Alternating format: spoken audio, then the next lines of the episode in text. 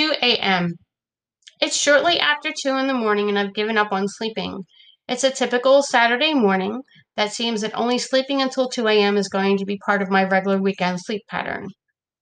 I get up with a sigh, apologize to Carthage Sparta, my youngest cat, for turning on the lights and disturbing her sleep. Noelle Odette, my dog, and Miles Morris, my middle cat, are in the same sleep routine as I am and get up with me. I throw on socks and a sweatshirt. The house is a little chilly. Then head into the kitchen to make coffee. All three cats, Riley, Miles, and Carthage, along with Noelle, think it is time to eat. But I remind them 6 a.m. is normal feeding time. They will have to wait.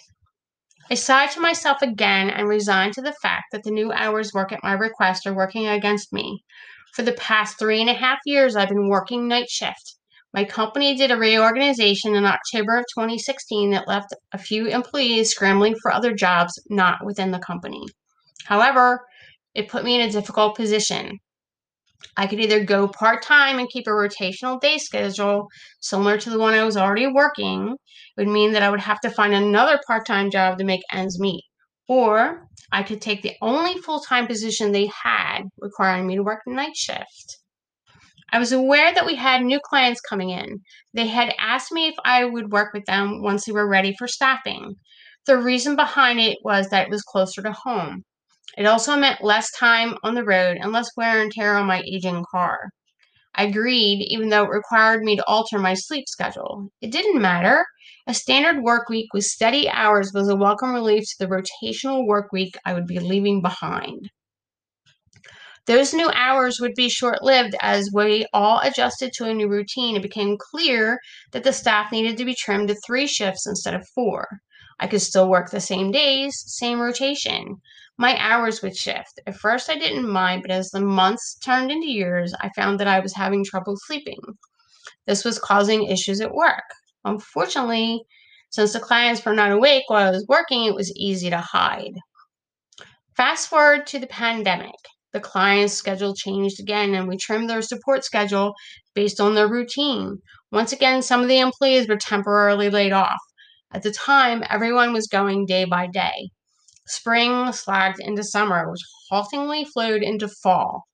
Late in August, my supervisor asked if I would be willing to change my hours again. The new hours were going to be what I had worked when our clients came into our service. Unbeknownst to my supervisor, I was ecstatic. She was unaware of that fact. She was new to our company. I told her that I would be happy to take on those hours. They were my original schedule, and I was looking forward to the new shift. I wasn't worried about my sleep schedule. I could work with it and find a schedule that worked for me. At the start, it wasn't a problem sleeping when I got home from work or sleeping on the weekends. My body was trying to adjust to the new schedule along with the animals. Eventually, the household would find a rhythm. It would take time. The downside that I was going to find annoying was that sleep would evaporate on the weekends. Hence, here I am, sitting at my computer with my sole cup of coffee, flipping through the online news on MSN and Yahoo. I wander through my emails, deleting ones I didn't need, reading ones that popped up yesterday during my shopping spree that was to ensure that stuff was coming and that I didn't need to go back and reorder or file a question. I hunted for the email of a woman that I paired up with for the current writing class. Due to the pandemic, our monthly writing class, which was being held in the local library, had been postponed until fall.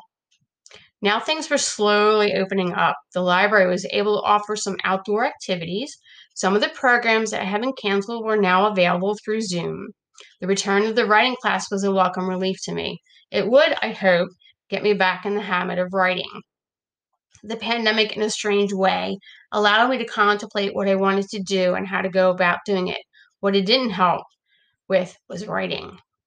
I pulled up her article in hopes that reading it would spark something in me to return to writing something other than a beginning during the writing class had become a joke between me and the instructor that I had, that I had a slew of beginnings that didn't manifest into full stories. But now it was annoying, and I was hoping that by working with a writing partner, I would get past the beginning. She wrote a short essay about her younger daughter's first child, a brief first draft that cried out for more detail. In reading it, I reminded myself to be tactful and positive with my response.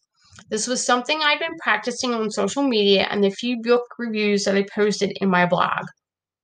Being tactful and positive when writing or responding to something on social media is not easy.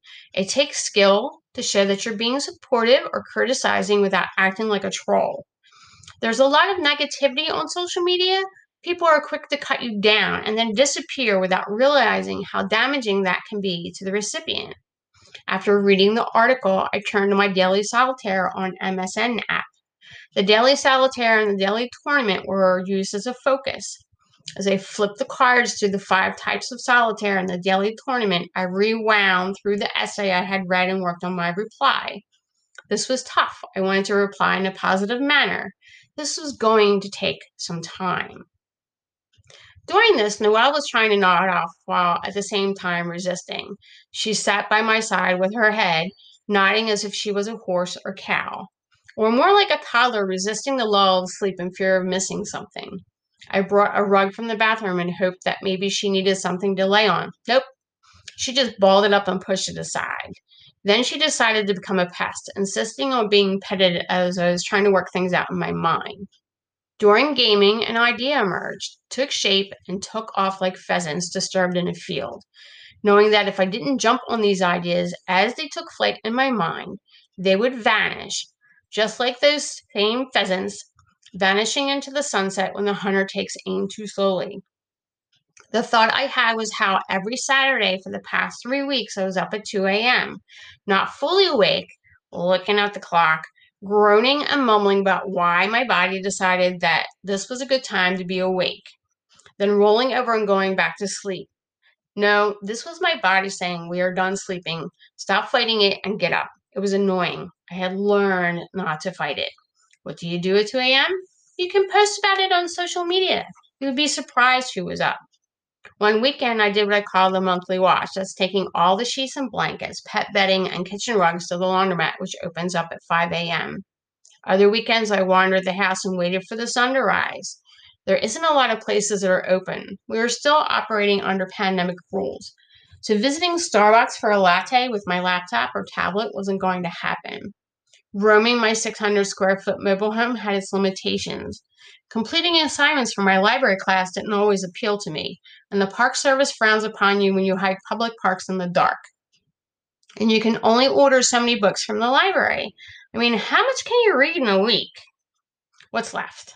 I could read, craft, contemplate, remodel my home in my head, talk to my plants. I could remind the animals breakfast is at six, not two maybe try to write, which usually ended up in writer's block, or try and plan my day. That's hard to do when you're up before the sun. One of the things I could look forward to was a 70, 7.55 a.m. body flow class. I'd been taking this for almost two years pre-pandemic. It was a combination of Tai Chi, yoga, and Pilates. I enjoyed everything about the class except Pilates.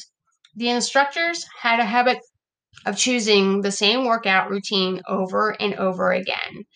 I knew that there was more to Pilates than that sole lower body routine. It was the only aspect of the class I couldn't stand. By the time mid pandemic arrived, it's it is all yoga. And instead of an hour, it was 45 minutes. That cut the Tai Chi and the Pilates. I didn't miss the Pilates. I didn't miss the Tai Chi warm up.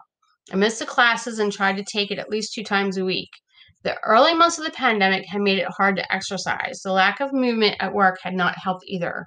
I was packing on pounds and losing mobility. As I sit here with Noelle parked by my side, Miles at my feet, Carthage lounging on some boxes, and Riley in the kitchen, I am contemplating my first essay in months. A somewhat well written article that may see publishing. I'm still thinking on the reply to my writing partner, hashing out how I'm going to write the essay on snake plants. I did order some books from the library. They won't be available until Monday and contemplating if I have enough time to start this week's assignment for the library class. I walk into the kitchen, cup in hand, to rinse it and place it in the sink. As I walk back to the computer, it's almost 5 a.m. and the day is young.